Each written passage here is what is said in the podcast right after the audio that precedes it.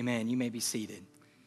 You may be seated. Now, I, am going to give you just kind of a warning this morning. You know, you're, you're so blessed because uh, you're the second service, and uh, when I crash and burn in the first, I can try to make some adjustments. Um, with that said, I want to encourage some of you to come see me crash and burn in the first service uh, because we're outgrowing the second service. All right, we've got some room if you can do that, and that would be good for you and your family. Uh, please, uh, please uh, we, we love that you're here. Don't, don't get me wrong, but we need to uh, try to fill up that first uh, service. Um, uh, let me just say just a couple things. You know, we are, as we've already mentioned, we're in our, uh, hopefully, we are living simply so that others might simply live, right?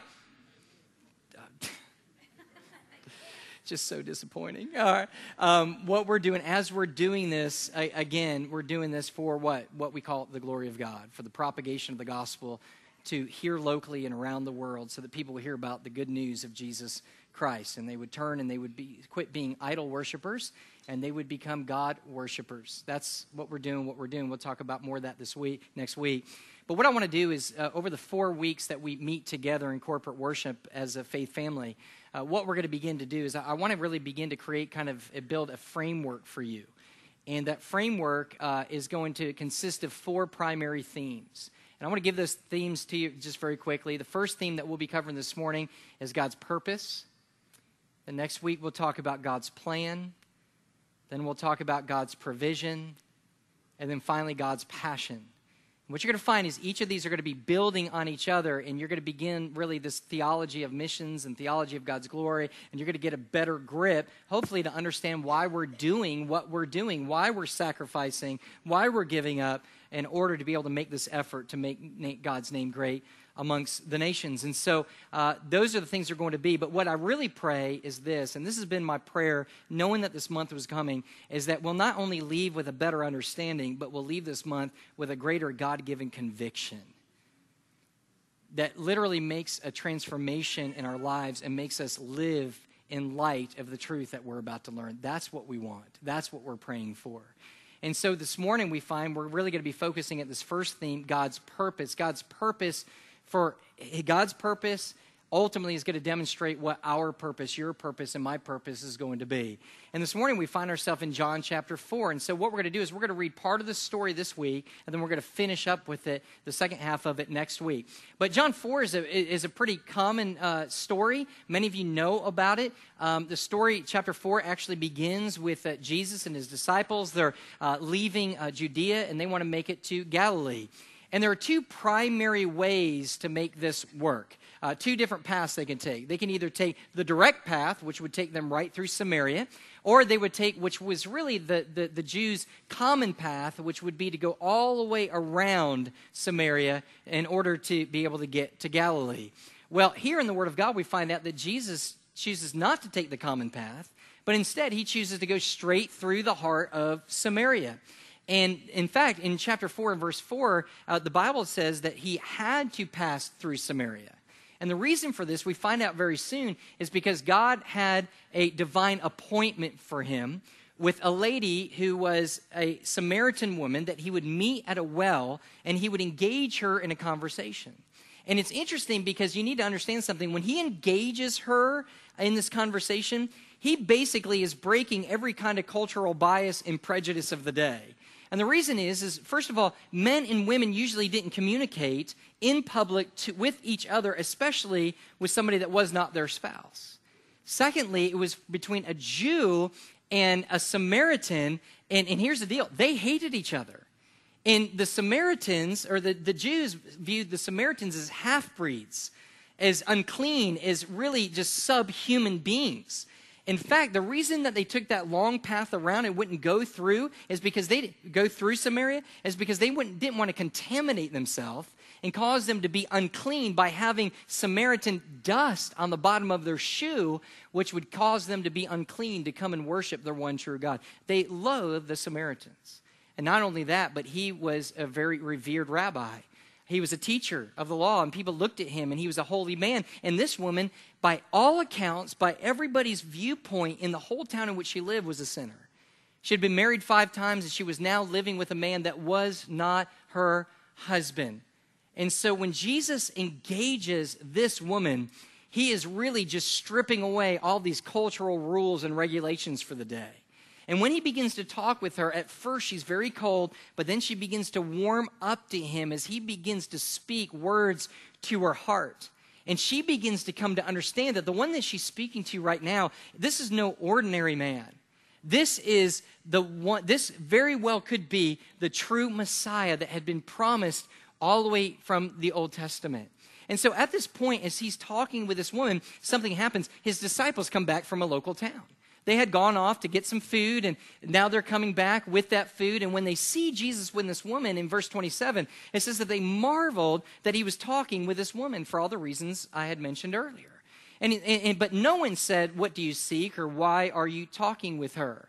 And then at that moment, as, as, as, as, they begin to think these things, the woman leaves. She goes back to her own town. And as soon as she does, she begins to witness.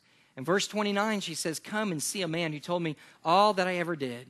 Can this be the Christ? And then notice in verse 30, they went out of the town and they were coming to him. So, this huge group of Samaritans are now making their way towards Jesus Christ outside of this town. And at this point, Jesus begins to have a conversation with his disciples. And they begin to speak. And in verse 31, it says, Meanwhile, the disciples were urging him, saying, Rabbi, eat.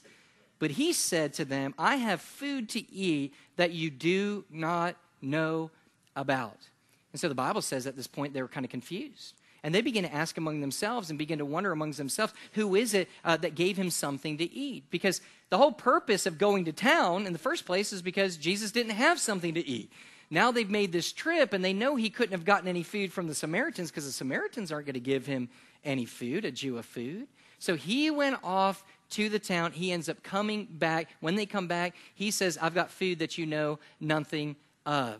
Now, what Jesus is doing is he is taking this event for them to teach them a life transforming lesson. And He has placed this in the Word of God for you and I today to give us a life transforming lesson. To take your eyes and my eyes and their eyes and take them off the physical things in this world and to place them directly on a spiritual truth that you and I must know, that they must know and come to grips for with and be a reality and, and, understand the reality of it. Now, when Jesus quotes this, a lot of scholars believe when he says, I have food that you don't know anything about, they believe that in fact what he's doing is he is quoting Moses from the book of Deuteronomy, chapter 8, and verse 3. And because the reason for that is because in Deuteronomy, Moses begins to instruct the people. He begins to remind them that God had rescued them out of captivity. And when he rescued them out, if you remember, as they begin to wander, they begin to get really hungry. And when they got hungry, do you remember what they used to do? Grumble and complain, just like you and I do. I'm hungry, right?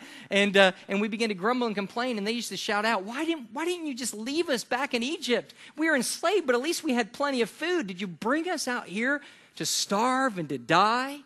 And at that particular point, he begins to remind them of that. And then we know how God supplied for them. He supplied from them manna, manna from heaven for them to feed and be satisfied on. And so Moses is, is reminding them of this. And he says, he, he said, Moses said to them, He humbled you, speaking of God, causing you to hunger and then feeding you with manna, which neither you nor your fathers had known. Do you see that? He says, He gave you food that you did not know of. Now, Jesus is saying in this passage, I have food that you do not know of. You see that? That's why the connection is there. Now, he goes on to say, Moses does, to teach you that man does not live on bread alone, but on every word that comes from the mouth of God.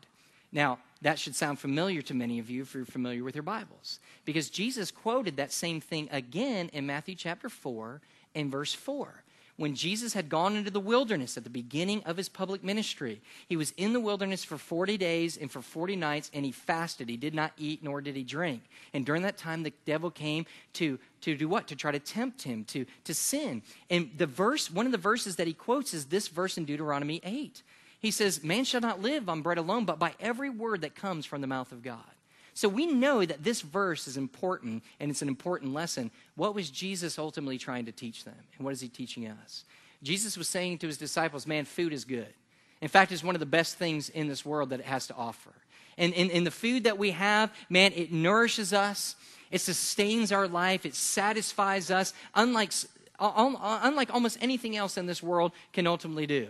And if you've ever gone, guys, if you've ever gone a long time without food, you know, just like the Jews uh, back in the Old Testament, the Israelites, that, it, that, that for them, you begin to crave like crazy, and you can't get it off your mind. And with your greatest, you're just transfixed on the idea, I need to have food. You ever been there? Right? And so he says, he says, but I want to tell you, there's a food that I have that you know nothing about. He says, in other words, there is something in this world that I consider food that nourishes my soul, sustains my life, and satisfies me in a way that is that is in a superior way to the regular food that you're offering me right now. There's something far greater than that. And he, then he reveals what it is. He says, My food is to do the will of him who sent me to accomplish his work. He says, guys, what fully and completely satisfies me, what really gets me up in the morning, truly what makes life worth living, what brings me the greatest joy and satisfaction and is like new marrow to my bones is just to do what God has called me to do. He makes the statement, in essence, true living is doing the will of God. Now, you stop and think about that for a minute. That message of Jesus Christ is completely contrary to what your flesh and my flesh say and what the world is trying to teach us. Jesus says the way to true joy is in submission to the Father to do what He has called us to do, and the world and the flesh says, no, it's not. The way for true joy and the way for true happiness and the way for true significance and fulfill- fulfillment is to rebel against the commands of God. If you want to be happy, be your own person. Don't let anybody or any God tell you what to do. You, leave, you live a life fancy free. Live and let live, man. To each his own. For the world, they would say any kind of regulation or command that would restrain them to keep the things that they ultimately want them to do, want, that ultimately want to do, that is just a cosmic killjoy. So this strikes against what the world teaches, and this strikes against what your and my flesh desire. Are, are, y'all with me? Uh, not only in the world, but my flesh. My flesh will sit there oftentimes and say, Do this, get this, grab this, disobey God's command. That's where happiness is. But Jesus says, man, if you want to live, where true living is, true joy is, it's doing what God has called us to do. In fact, when Jesus comes in John 6 38, he says, For I have come down from heaven, just to make sure we understand what he was there for, not to do my own will, but to do the will of the Father who sent me. Now, here's a huge question What was the will of Jesus Christ? What was God's will for his son's life? What was he sent there to be able to do? Well, to answer that question, it's best for us not to speculate, but let Jesus answer that for us. Now, let me say something real quick. You're going to see a bunch of different verses up there. If you try to look up all these verses, you will break your hand in your in your neck, okay? So, just read them up there, okay? You could go back later. We're going to put these notes on, on the internet for you to go back and glean over, all right? And eat and feast and think upon. Okay, no. All right. So this is what Jesus says in John 6, 39 through 40. He says why he came. He says, For this is the will of him who sent me, that I should lose nothing of all that he has given me, but raise up in the last day. He says, For this is the will of my Father. Here it is that everyone who looks on the Son and believes in him should have eternal life, and I will raise him up on that last day.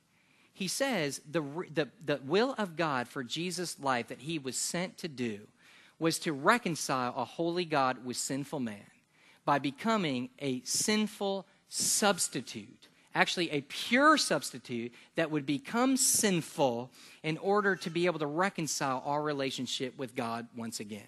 That was the will of his life to give him to, to give his life so that we would gain life unto God. Are y'all with me on that? And so, so that's why it makes sense when he says these things, John 12, 32. And I, when I be lifted up from the earth, will draw all men unto me. You've, are you familiar with that verse? You know where we normally hear it? Is like a, like a, um, a theologically challenged worship leaders, right? They get up and they, they're strumming their guitar. Uh, nothing against our strumming the guitar worship leader. He's not listening good. And what they do is they say stuff like this Listen, the Bible says that if he be lifted up, he'll draw all men into me. And everyone's like, Ooh, lift him up. Woo, lift him up. But in context, what is it saying in the Word of God? Jesus saying, If I be lifted up and nailed to a cross and die butchered like a lamb on a cross, he says, I will make it possible to draw all men into me unto the Father and restore the relationship with him. And he says, and it is that that fulfills me. Now, it's important to understand something.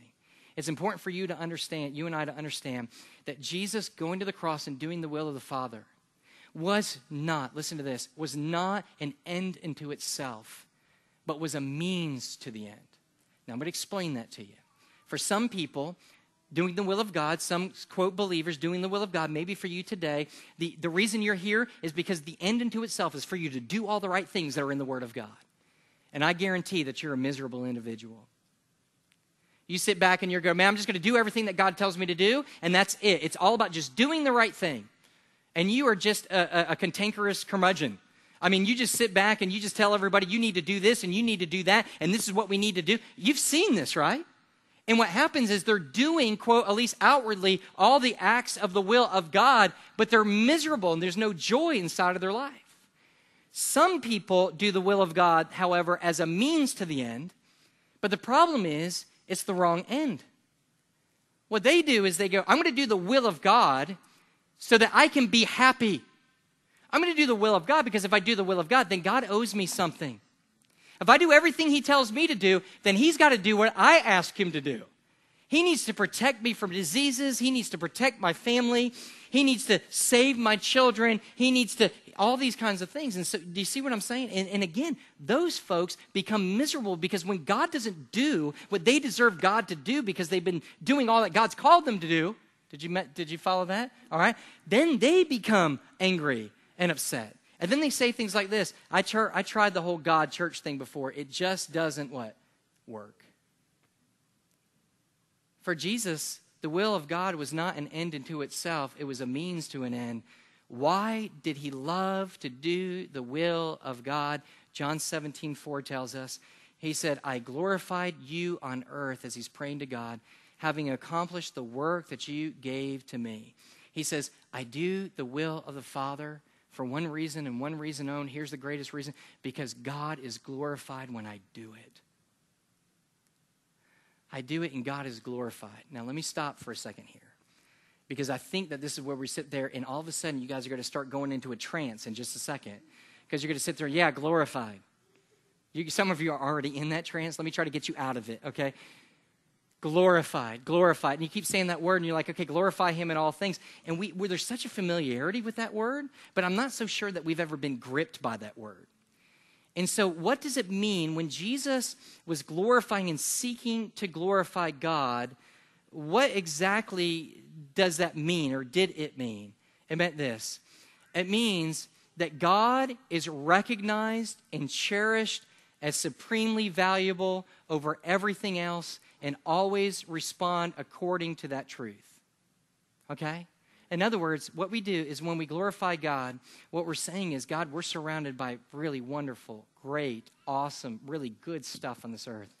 But God, compared to you, it is dung.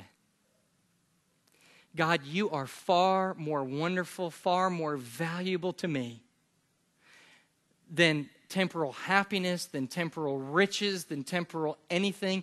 You are above all things. You are far more valuable, more wondrous. And then what we do is we don't just say it, we live it. We live it through the obedience of God. We demonstrate His great value and His great worth. Are y'all tracking with me? You guys with me? Okay? And so he says a great value and great worth. Now, here's the question why? Why did he do, uh, why? So for him, living again was doing the will of God for the glory of God. But why was he so passionate about the glory of God?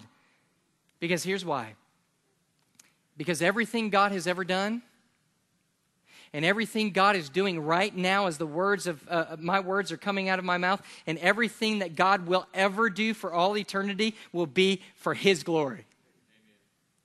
He will do it to demonstrate His insurmountable worth and supreme value over all things and over everyone. He will do all things for that purpose. Everything he's done, he's done for those things. And, the Word of God backs this up. I'm not just making this up. If you actually read carefully through the Word of God, it's everywhere. He says, he says here in, in Ephesians chapter 1, verses 4 through 6, that God chose the people, his people, for his glory, to show his great worth, to display his great value amongst everything else. Listen what he says. He chose us in him before the foundation of the world, that we should be holy and blameless before him. In love, he predestined us for adoption as sons through Jesus Christ, according to, now notice, the purpose of his will to the praise of his glorious grace.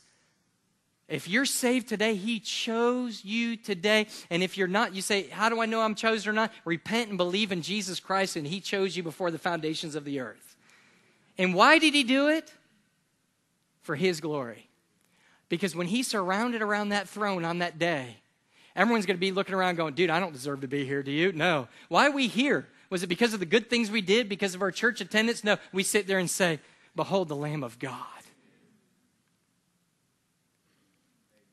And so he goes on, he says, God sanctify, sanctifies his, his people for his glory. Isaiah 49, 9 through 11. For my name's sake, he goes, I defer my anger for the sake of what? My praise. My praise. Reason I don't wipe you out is because of my praise. He says, I restrain it for you that I may not cut you off. Behold, I have refined you, and it should say, but as silver. And he says, and I have tried you in the furnace of affliction for my name's sake. Another way, way of saying for me and for my glory, for my own sake. I do it for how should my name be profaned? And he says, My glory I will not give to another. He says, I'm not sharing it with anybody. It's mine. It's mine. Again, uh, number three, I'll, I'll quickly go. He set Israel apart for the use for his glory. Isaiah 49 3. You are my servant, Israel, in whom I will be glorified. Are, are you seeing a theme here? Okay? He's acting, but what is he saying? I'm acting for my what? To demonstrate my supreme value over everything else. And then he says in the next, God rescued his people from Egypt for his glory. Psalm 106, 7 through 8. For our fathers, when they were in Egypt, did not consider your wondrous works. They did not remember the abundance of your steadfast love, but rebelled by the sea at the Red Sea. Yet he saved us for his name's sake, that he might make known his mighty power. God answers prayer for his glory. You're sitting there and go, I thought it was just for our own good. I just thought it was because, because we had so much faith. No, he says, for his glory. John 14, 13. Whatever you ask in my name, I will do it, that the Father may be glorified in the Son. And then notice this, verse in the six. God sent his Son to suffer for his glory. John 12, 27 through 28. Now is my soul troubled, and what shall I say? Father, save me from this hour. But for this purpose I have come to this hour. Father, glorify your name? Then a voice came out of heaven. I don't know how you get much more clear than this. I have glorified it, and I will glorify it again. I will do all things to demonstrate my supreme worth over all this stuff and over everyone. Answer a question. This is the question if God has done all for His glory, if He is doing everything, and He's not doing one thing in this service, He's doing a billion things in this service, and everything that He will continue to do for the future until, for all eternity, if He does it all for His glory, then question, why did God create you? What's your purpose for God's glory?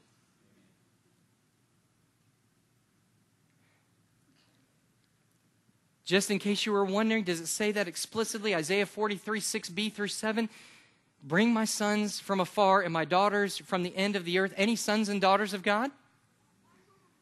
And he says, Everyone who is called by my name, whom I created for my what?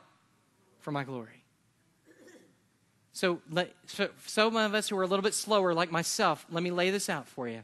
Our purpose every minute of every day and in every way.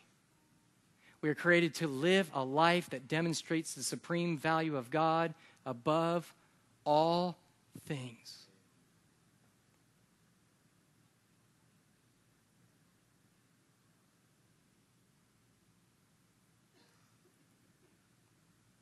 our problem? We did not. And the truth of the matter is, we do not. When we begin to understand this, we begin to understand very common passages of Scripture that we've heard and we can cite and quote, and we just kind of throw them out like they're absolutely nothing. But all of a sudden, some of these verses that we know so well, all of a sudden, to bring even a greater depth of satisfaction and understanding, passages like Romans, cha- Romans chapter 3, verse 23, when he says, All have sinned and fallen short of the glory of God understanding why we are created, all of a sudden that verse really begins to make sense, does it not? What he's saying is all of us have failed to value God above all things. we have failed to exalt him above all things. That's what it means by all of sin and fallen short of the glory of God. And why have we done that? He answers that in Romans chapter 3, verse 10 because none is righteous, no, not one. Now, what does that mean? Well, God is righteous, we are not, right? And so, what the Bible says is when it says that God is righteous, He's righteous because He is able to identify and to exalt that which is infinitely valuable.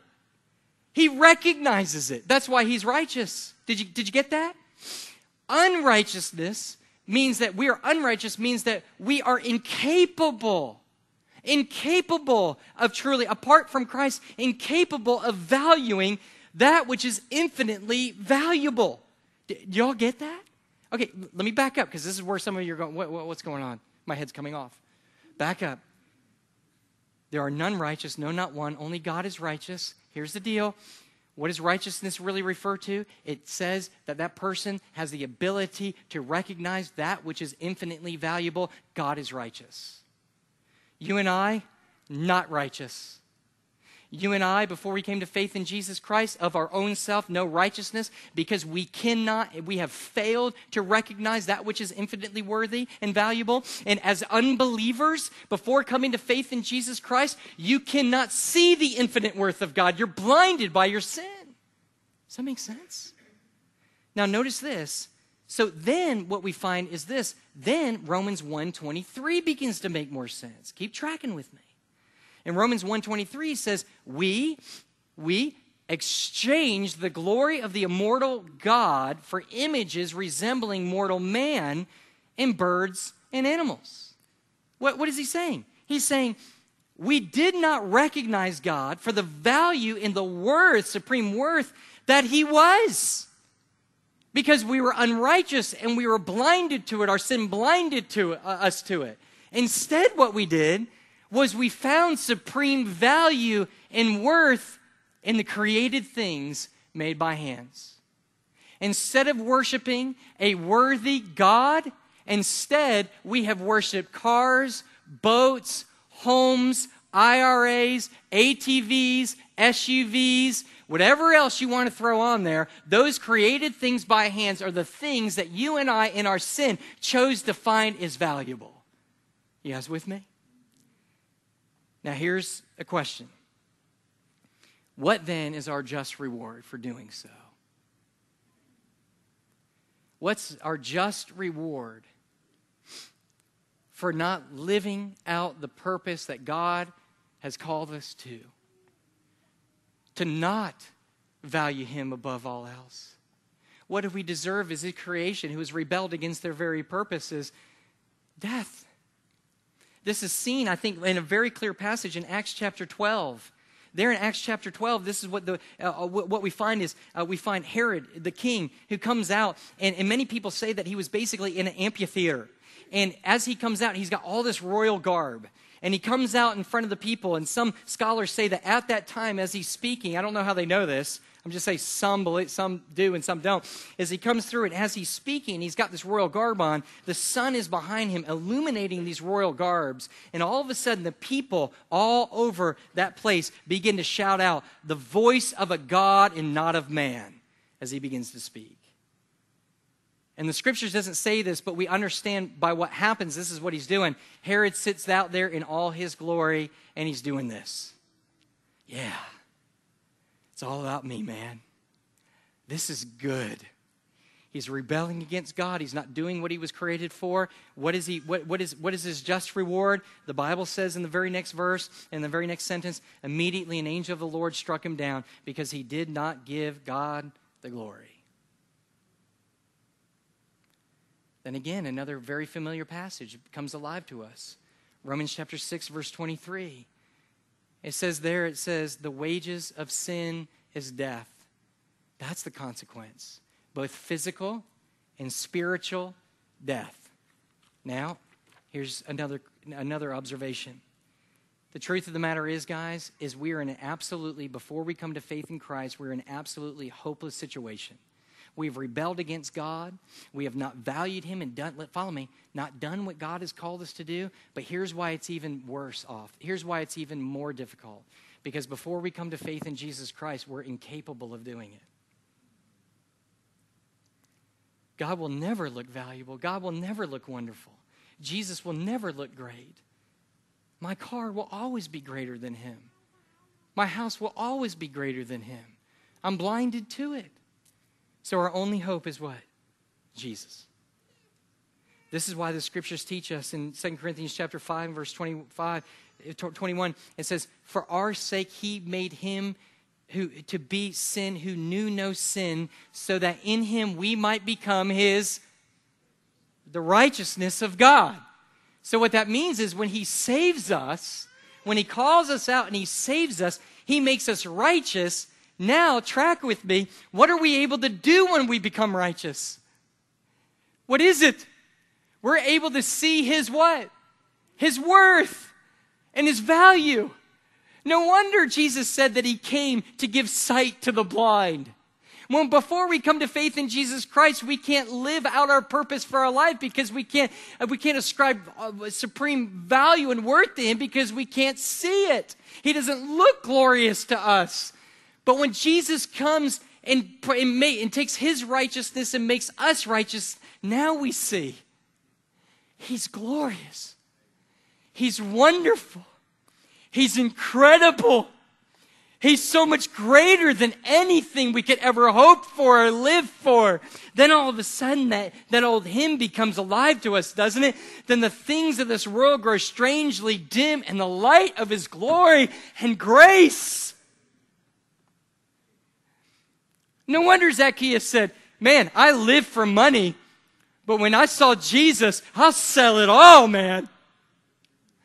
I'll give it all back and then some. How in the world could a man who loved and lived for money do such a thing? Because he saw something far more glorious. And let me just add this. That's why First John says, if you're not living like a believer of Jesus Christ in pursuit of him, you haven't seen him. You haven't seen him. You haven't seen his glory. You haven't seen his beauty right? Now, within that, you and I struggle every day, yes, fight every day, but here's the one thing for everybody who's been saved. One thing I can tell you you've seen and tasted how glorious He is, how wonderful He is. You know He's greater than anything else. Are you with me? Now, here's our application. Paul then says, now that you've been converted, now do what God's called you to do what you were created for because you're able to. 1 corinthians 10.31 so whether you eat or drink or whatever you do do all for the glory of god. Now how does that bring glory to god? Well like this. Now i like food and so do you. Remember i can see some of you. Just kidding all right all right trying to loosen it up just a little bit all right i love food you love food our culture worships food, yes? You know, my, my, um, there's, a, there, there's a missionary that I know in Honduras, and the lady said to me one time, she goes, What is it with you Americans and food? Every, every, every, every commercial is about food. He goes, You guys love food. And I, and I had to say, Yes, that's true. We do love food. We love it. And so let's just say, for example, that the world says, we love food, and the way that we love food is to demonstrate we love food and to put a restaurant everywhere at all times and to have our own food religious network for food. And that what we're going to do is we're going to talk food, look food, eat food. We're going to do everything food, try to smell food. We're going to show you how, what you can do with food. You can show what you don't do with food. We're going to show you everything about food. So, in your mind and my mind, do we see as the world that we see food as being good? Yes? And so, even as believers, we say, yes, that is good. But then we say, as believers in Christ, but wait a minute wait a minute, we have to draw some parameters around food. And the world sits there and says, no parameters, food. You said, yes, food, good, parameters. And they say, no, no parameters. This is it. Listen, my life is food. Life is worth living because of food. Food is awesome. And we sit there and say, yes, food is good. But God commands us not to be gluttons of the food, to eat what we need. That's why He created it. Because what is God given must also be God governed. And they're sitting there scratching their head and saying, But it's good. Why would you ever resist absolutely taking all of it that you can? It will make you happy. And you sit there and say, Because food is good, but God is infinitely greater. The same thing with, with, with sexual relations will sit there and God has created sex and God says that it, it, it's a good thing between a husband and a wife within marriage. The world sits there and says, listen, sex in and of itself is what will make you most joyous. So, because it will make you much joyous, there should be no restraints because nothing should hinder you from bliss and happiness. So, go at it with everything that you possibly can. Try to get it and get as much of it as you possibly can. Don't, don't be denied in it. And the Christian comes along and they get angry because we sit there and say, Yes, sex is good, but God has told us that what is God given must also be God governed and we must make sure that we do it within the confines of a marriage that God has set apart for us. Why does He do that? He, he, he, tells us to do that. Why? So that we will not commit the sins of fornication and adultery against our God. We want to do the will of God. Why? Because sex is good, but God is far greater. God is far greater. One more time. Can you stick with me one more time? Material things. The world says all these things, this is worth living man, you can really demonstrate your worth and your value and your place in life if you have this truck, if you have this boat. Now, I'm saying this, but I know in your heart, every single one of us are as guilty as a dog in this place for this. We've bought into that lie. Man, that will bring happiness. That's fantastic. That's what I ultimately want. If I could just get that thing, that will be awesome. The believer sits back and says, Listen, God gave us money and God did give us money to meet our needs, but He also gave us money to be a blessing, to bless those, and to propagate the gospel of Jesus Christ throughout the world. And so, what we do is we take a portion of our money every week and we give it to God. And then, what we do is other times for offerings, we try to even take more money and we give it to God and we give it to His glory and we give it to missions and we do all these things. And they sit there and go, but money is what makes you happy. Why would you give it away? Why would you shorten all of that? Again, say it with me because we say money is good, but God is God is greater. When we are obedient to God and say no to the things of this world that the world finds most valuable, God is glorified because we say that God is most valuable over all things. If you're familiar with John Piper's writings, this is his famous statement. He says, God is most glorified when we are most satisfied in Him. Now, what that means is this. What this means, now listen to me very carefully. We love stuff, and we love ourselves. And what we love, we love to buy stuff for ourselves. And man, I'll tell you what, I don't know if you're like me, but man, I'll get my mind transfixed on something and I'll start thinking about it and I'll start researching it. And I'll sit there and start asking people, hey, you got one of these things? What is it like? Well, it's like this and it's like that. And I'm like, man, one of these days I'm going to get me one of those. I'm going to scrunch money and get as much money as I possibly can to be able to buy one of those bad boys because I'll tell you what, man, that's where it's at. And so what we do is we sit there and we do all that stuff and we give it to that one thing and you get it and you finally get it in all of your thoughts for three weeks, all of your efforts for th- three weeks, all of your time was spent getting this thing, and all of your affections were reserved for this thing. Congratulations, you just worship that thing. I just worship that thing. If I spend more time valuing something and loving something and cherishing something and striving for something more than I do for the glory of God, I have worshiped the creation and not the Creator. But when a lost and dying world sees that we don't have some things, maybe here or there, just because of your own choice not to do it, I'm not saying, listen, let's be very, very careful. I'm not preaching against buying stuff. Do, do y'all hear me? Let's be very clear hey man, if you want this or that or whatever, because look, I can't get away from everything. I can't get away with anything. I can, I, I you know, I, I you know, I, I, buy a car and and Katie bar the door. You know, it, it's woo, look at the preacher buying a new car, right? You know, I pull up in my Civic, you know, and you've got your Corvette, and you sit there, woo, I guess we're paying you good, aren't you? Right? I mean, look, I know it, right? And I'm not saying it was nice to smell new car smell. It's nice. But when we sit there for the world and sit there and say, man, I could have that, and I could do that. But I've chosen to take my money and my time and my efforts and whatever for this because this is what I love. I love to make much of God.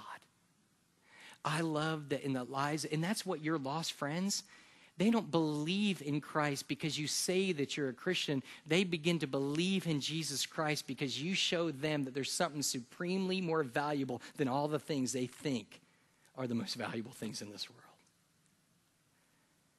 Now, here's a question, and I'm going to give you two, just a final question, real quick. Is it right for God to glorify himself? I mean, is it right for him to go? Because here's the bottom line when I first began to kind of study in this area several years ago, I used to begin to sit there and say, well, that's kind of big headed. I mean, here's God, and He creates all things. The heavens are declaring His glory, right? Then He creates us to live and to bear His image, to glorify Him and to show how great He is. He even sends His Son to die. Do you know why? So that you and I can look exactly like His Son because His Son looks exactly like Him. Okay? It's like me basically, I mean, can I sit there and say, hey, listen, I'm going to have a lot of children uh, because I want them to glorify me and tell me how great I am. And I want to be able to have a lot of children so when they look like me, they can glorify me. And it reminds me of how great that I am. Now, if you've seen our children, thank Jesus, they don't look anything like their daddy, right? So that wouldn't really work for, for me. But are, you, are y'all tracking? Y'all, y'all catching with me right here? So, so, so the idea is this is for me it's wrong, but for God it's right. Why? For me it's idolatry. If God does not exalt himself in everything, he becomes an idolater. Because he is able to recognize the supreme value of that over all things. And what is that? Himself. So he has the right to bring all the glory and the praise and the honor to him because if he was to do it with anything else, he would commit idolatry and he doesn't break his first commandment. You should have no other gods before you. And God says, okay, I won't.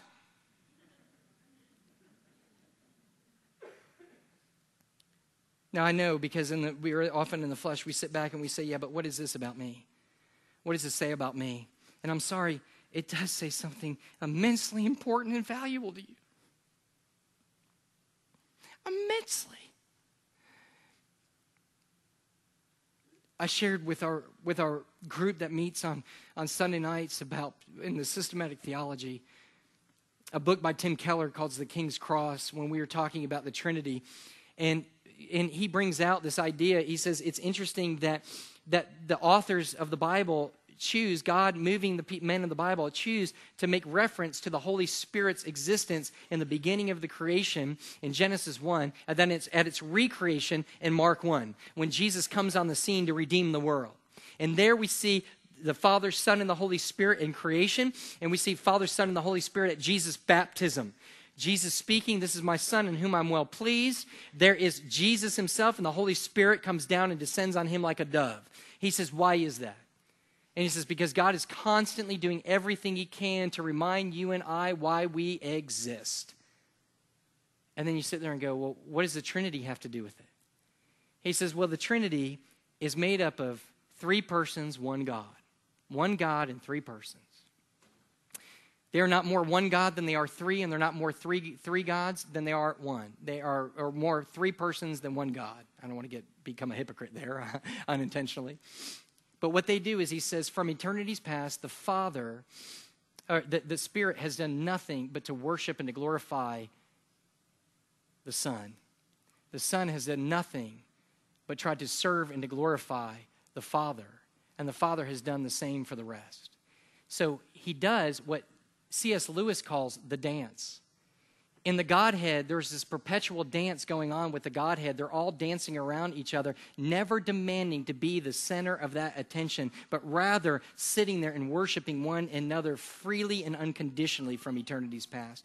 And they sit there and say, Well, listen, so from eternity's past, God, through that relationship, has experienced eternal joy. Then he poses this question Then why did God create you and me? It wasn't to bring him joy, it was so that God would be glorified to give us joy. When he created man and woman in the garden, this is what he said You guys need to dance around me. As long as you dance around me, you will be fulfilled you will be fully satisfied.